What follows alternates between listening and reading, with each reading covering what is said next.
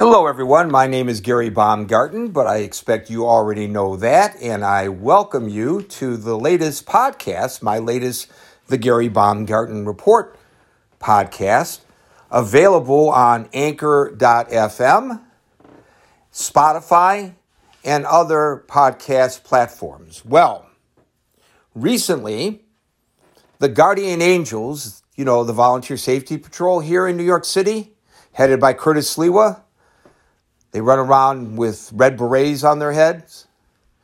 They go into areas where there's slime and crime on the subways, in the housing projects, places where crime is rampant and police resources are minimal. And they patrol those communities. They do it in cities all across the nation and in cities all around the world.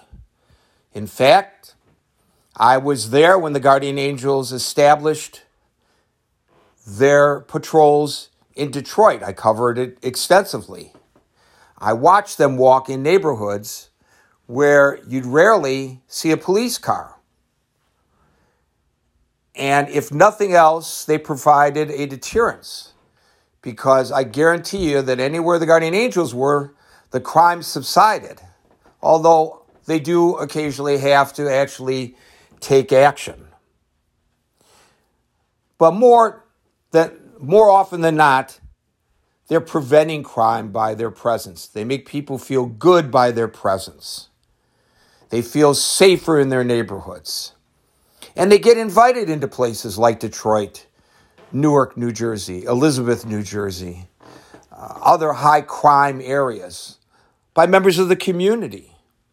And in fact, the membership of the Guardian Angels comes from members of the community. Well, recently here in New York City, the Guardian Angels have begun patrolling the Tony Upper West Side of Manhattan, an area where people always feel free to walk during the daytime, during the dead of night, without fear, without fear that the criminal element would encroach upon their space. Well, that's all changed. That's all changed because up there in that neighborhood, at least three hotels have been turned over to become homeless shelters. And not only are people who are homeless staying in those hotels, but people who have criminal records, who are out on parole, and not for minor crimes, but for violent crimes, including sex offenses, violent sex offenses. And it's changed the tone of the neighborhood. Now, people who would sit back, read their New York Times, cluck their tongues at the stories about crime in the Bronx and say a silent prayer that they are fortunate enough not to be visited by that criminal element. Now they're afraid. They're cooped up in their little apartments. They'd like to get out and go for a stroll, but they're afraid. They're afraid to leave their houses because the criminal element has taken over the streets. I witnessed it myself last night.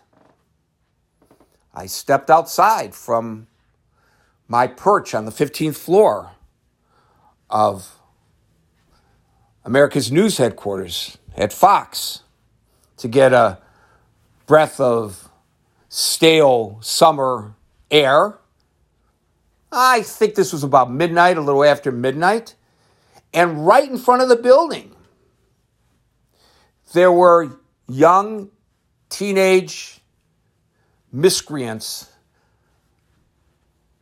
who were taking over the sidewalk, sitting and climbing on the parked cars, obviously not their cars. This is not the kind of behavior that people have come to expect in Midtown Manhattan. But now that is all changing. Well, I looked into it. Now, I know people aren't coming to the Big Apple right now. Broadway is shut down, the restaurants are closed. It is no longer a tourist destination. Hopefully, it will be again in the future when this pandemic is over. And among the many businesses that are hurting because of the pandemic are the hotels. So it seems on the surface a good idea to take homeless people who have no place to stay and put them into the hotels. Did you know that 20% of the hotel space in New York City is occupied by homeless people?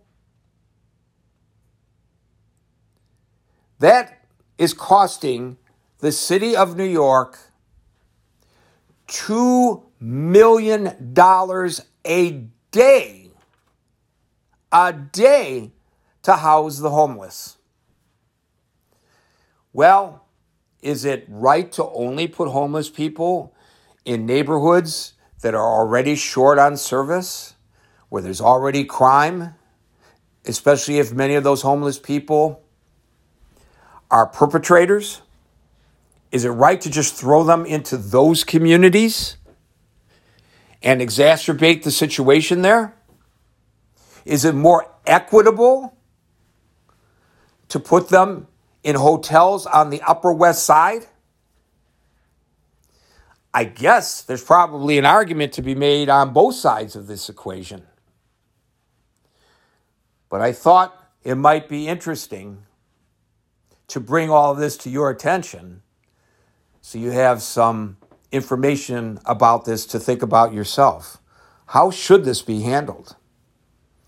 And thank you to the Guardian Angels for at least being out there trying to mitigate the situation. By the way, they're not heavy handed.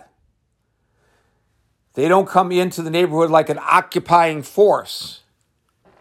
It's the Guardian Angels when the pandemic broke out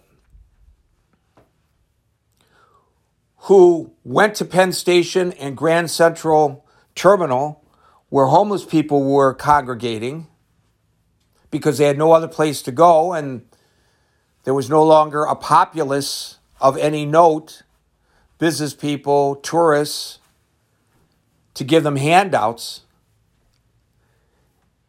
And they washed their feet. They brought them care packages, toiletries. They fed them. They stepped up and filled a gap that the city had left wide open for whatever reason. I know that New York City is hurting right now. I know the tax base is down. I know there are going to be more and more and more cutbacks in New York City. And the fear is that things are just going to get worse before they get any better. And that's probably true. Although my die-hard, hardcore New York City friends say, yes, there are people leaving the city, moving out, but they are fair weather. We're going to stick it out. We love the city. And we're going to tough it out until things get a little bit better. And I'm sure they will, because New York has always shown a resiliency.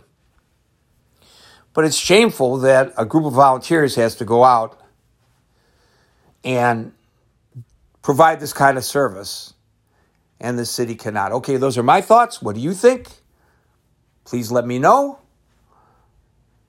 You can subscribe to my podcasts on anchor.fm, on Spotify, and on other podcast platforms, or you can subscribe to my RSS feed. And until we meet again, as I like to say at the end of all of our get togethers, peace out.